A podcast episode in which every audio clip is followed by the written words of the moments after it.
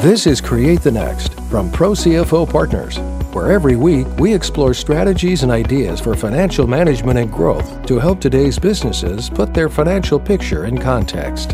Welcome back to Create the Next. I'm Chris Mitliff with Pro CFO Partners, and I have with me Jeff Franklin from Pro CFO Partners. Jeff, it's good to be with you today. And today we're talking about where to go when the bank says no, which is a great topic and a powerful topic. Let's start with a real basic understanding of why would the bank say no? What kind of uh, what kind of conversation am I having where where I'm looking for something? Is it a loan? Is it a a round of investment in some way? And why would they say no?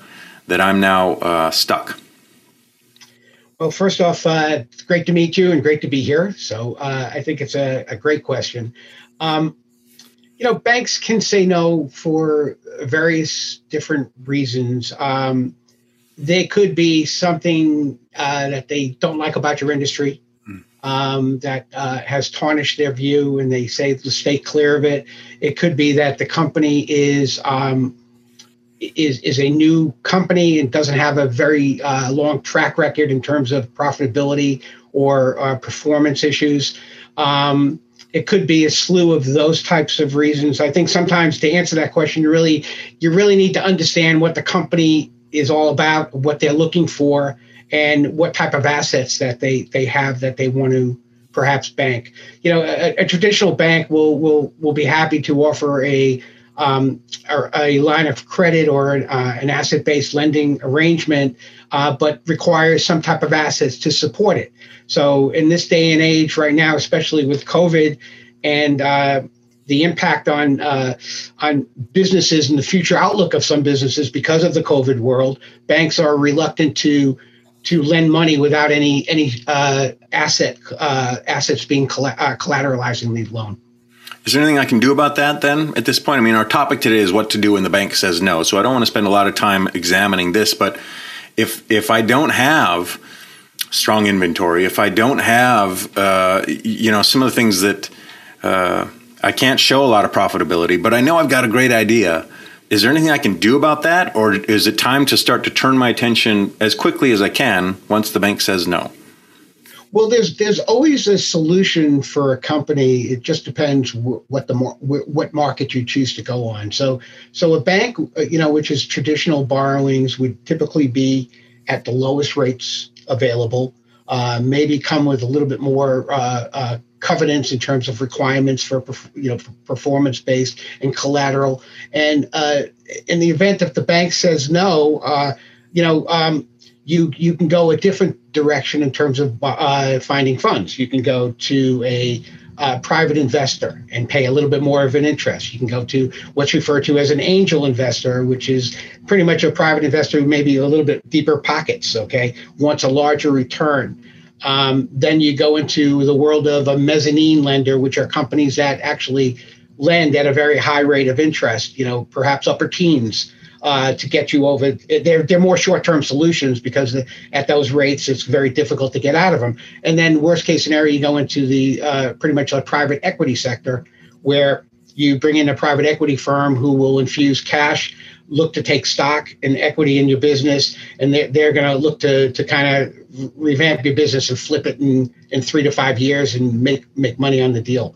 So I, I think there are opportunities if the bank says no. I think a great question is really that why did the bank say no? And um, is it, it, you know just because one bank says no doesn't mean there's a not not another bank on the on the next corner that that has a, a different appetite for for some risk. It's all about risk reward. And, and, you make an interesting point, and I think you're right. And, and an excellent follow up question to why did the bank say no is, and maybe it's even a better first question is why are you seeking funding? As you point out with the mezzanine funding, for instance, if it's if you're an emergency uh, and you just need something short term, maybe some high interest thing you're willing to that's palatable for you, but that certainly isn't a way to run your business. What what perspectives do you have? Because I imagine that uh, many of the reasons why a bank would say no is why some other outside uh, funding source might also say no. Your your your books aren't in order, your reporting isn't there, or you simply don't have the business case where this makes sense. And now you're going to, in order to get that that uh, the money that you need, you are going to have to go to something that's going to be more high risk. What perspective do you have on um, how I should be prepared uh, to answer this question of why I need funding, and therefore. Uh, you should go to this place. I think banks are the safest place, uh, but maybe the most finicky place to get to get some funding. Tell me your thoughts. Yeah, well, well, I, I think it's it all goes back to what your business plan is, and um, you know, to to really know what your future needs are, you've got to do projections and forecasts, um, and and and you know, it's kind of hard to you know, no one is no one has a crystal ball on their desk, but but you you want to try, try and see what you're trying to get to and where you're trying to go, um, and then um, you know, a bank uh, like for instance, on a startup company, a bank may not really be interested in a startup company because it's too fresh for them. So there's no there's no historical results. There's no profit stream. So the bank gets a little concerned. It may look like a good deal on paper, but they get a little bit concerned that they're not willing to to risk their their money for a company that doesn't have uh, you know a lot of history.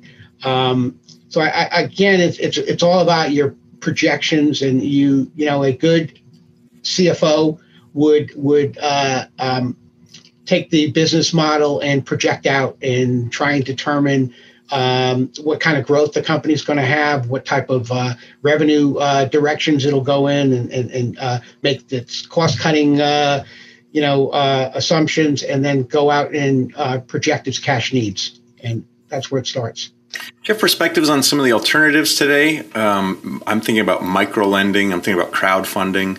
Uh, I'm thinking even you know there's the the Kickstarter uh, you know Indiegogo type of a thing, and for some, especially I think in manufacturing, this can be interesting. Uh, it can almost uh, beta test your product for interest, and it's a maybe some would argue a, a, a low threshold for risk on on getting some of that stuff uh, built or created, but it's not for everybody. Do you have some opinions about about some of that? I'm not that familiar with the crowdfunding um, in, in, at the moment. I've just actually finished a um, for one of my clients. Uh, we started a search in July for some some additional capital, and I've actually uh, uh, tested the you know pretty much the banks, the mezzanines, the pr- private equity uh, factors are another source of uh, of, of potential financing. And what I found right now is the the credit market. Uh, everybody has a lot of money to lend. Uh, they're very concerned right now with actually pulling the trigger on some deals because, uh, again, they, it all goes back to COVID at the moment in terms of and, and there's too many companies that are are distressed and uh, may not come out of it. Um, so I I, I don't know much about the crowdfunding. I guess it would depend upon the the actual business itself, but I will tell you the there, there's a market out there for for companies. Create the Next is brought to you by Pro CFO Partners, who believe every business deserves to work with an expert CFO to guide its success. Pro CFO Partners are expert financial officers networked across industries, verticals, specializations, and situations. Fulfilling the role of a part time CFO with all time commitment, Pro CFO Partners utilizes the innovative and exclusive FGC Financial Flywheel as a framework that creates momentum to drive your financial functions for sustainable success. Visit ProCFOPartners.com to explore how we can implement a systematic and scalable financial system to help you achieve your goal. ProCFOPartners.com. You raise an interesting point around timing, which is one of those things that we can't control. You could have you could look as rosy as possible, but if it's if it's a tough time, or as you pointed out early on, if your industry, for instance, restaurants right now, uh, as we as we have this conversation in the in the midst of winter 2021, um, are an example of you know there's a lot of of organizations that are suffering. There's a lot of companies that are trying to go through. How do I position myself so that I can stand a, a, a, among so many others, but maybe in a in a brighter light or in a in a better color. Uh, when I do need to get some funding, whether from an, invest, uh, an investor or from the bank, what are some things that I could be doing to make sure that I'm putting my best foot forward in these situations? I think you need to keep your books and records up to date. I think you need to surround yourself with some uh, some knowledgeable financial people that'll help you uh, build a both your current model and your future model in terms of forecasts, and spend the time to actually uh, develop uh, some financial forecasts that can be submitted to whether it be a bank or a potential investor uh, that will show uh, there's a, a, potential for them not only to to get a return of their investment but to make some money on the deal also. Um, Do you find that the the aspect of not having your books in order, your reporting on point, accurate, up to date, is that a consistent chronic issue uh, for business leaders who know that, or they find themselves in a space where they really need some funding, but this is something that um, that they're lagging in having on point because they haven't sourced it to an expert CFO or they haven't uh, given it the time and attention that they need to. Is that is that a common issue? Yeah, you know, I I I, I, I smile a little bit. I I think the um, you know my experience with entrepreneurs or small business owners um, is that their concentration is on the sales end of businesses typically, and there's little focus to the back office. In fact, many many would would probably, if, if questioned, would say the back office is a necessary evil, and I don't really get value for it. Um, and they they shortchange themselves because there's there's a lot of value, uh, strategic value with the with the right partner in the back office for you. Mm-hmm. Uh, it's not just uh, uh, somebody who's sitting there with a, a pencil at the desk with their head down. That that you can you can find an accountant who will do that uh, every day of the of the week. But what you need is a, a, a partner who can do that plus and offer all the um, options of, of where the company can go. You know, whether it be you know making changes to systems. Uh, you know, directional changes, a focus on, you know, um, you know, on, on what their uh, clientele should be. In other words, you may have uh, very poor performing clients. Maybe they're very low margin clients. Maybe they're dragging the rest of the operation down. That's what I think a good financial partner could do for for these people.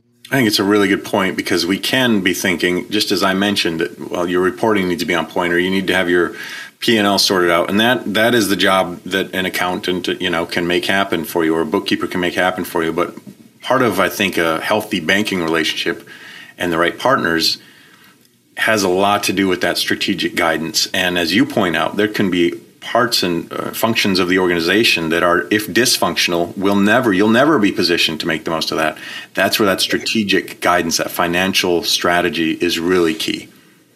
Yeah, there's also, you know, many people look at the banks as being just a lender. You know, I look at it a little bit differently. I, I look at a, a, bank or a, uh, a finance company. Um, they are a financial partner for you and your business. So, you know, dealing with them, transparency is very important. If you if you hit a speed bump, there's nothing wrong with going to them. In fact, they would understand it better to work with you if you if you explain that you've you've run into a a, a particular uh, issue at the moment. They would welcome that, okay, rather than trying to hide it from them. Mm. Um, so I think that's very important also. But um, yeah, this idea of of uh, knowing how to conduct that relationship, I think, is important too. Sometimes non-financial people don't understand how to have a financial relationship, for instance, with a bank, and that's another advantage of having a strategic advisor in there, a partnership, uh, you know, with a, a, financial executive who's very comfortable having those conversations, is not intimidated or afraid of that kind of transparency. Yeah, I agree. I agree. I mean, it, it, it's funny. It's uh, um, some of the business owners believe that the, the banks should be knocking their doors down to lend money, and that their company is the best company in the world. Um, I think there, you know, I think if you took a step back, you have to realize that the banks are are are could could offer a great help to a company. Even covenants, which are sometimes uh, looked upon and frowned upon by business owners, are are actually could be very helpful to to keep a to keep a business owner uh, focused in terms of how his business is running.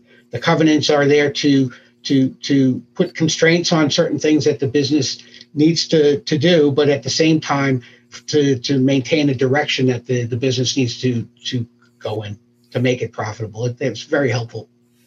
Jeff Franklin from Pro CFO Partners with some great insights, I think, on the key the key aspects of a healthy banking relationship and on where to go when the bank says no. I feel like, as always, we've got so much more we can dive in on this. I hope you'll come back and talk to us another day.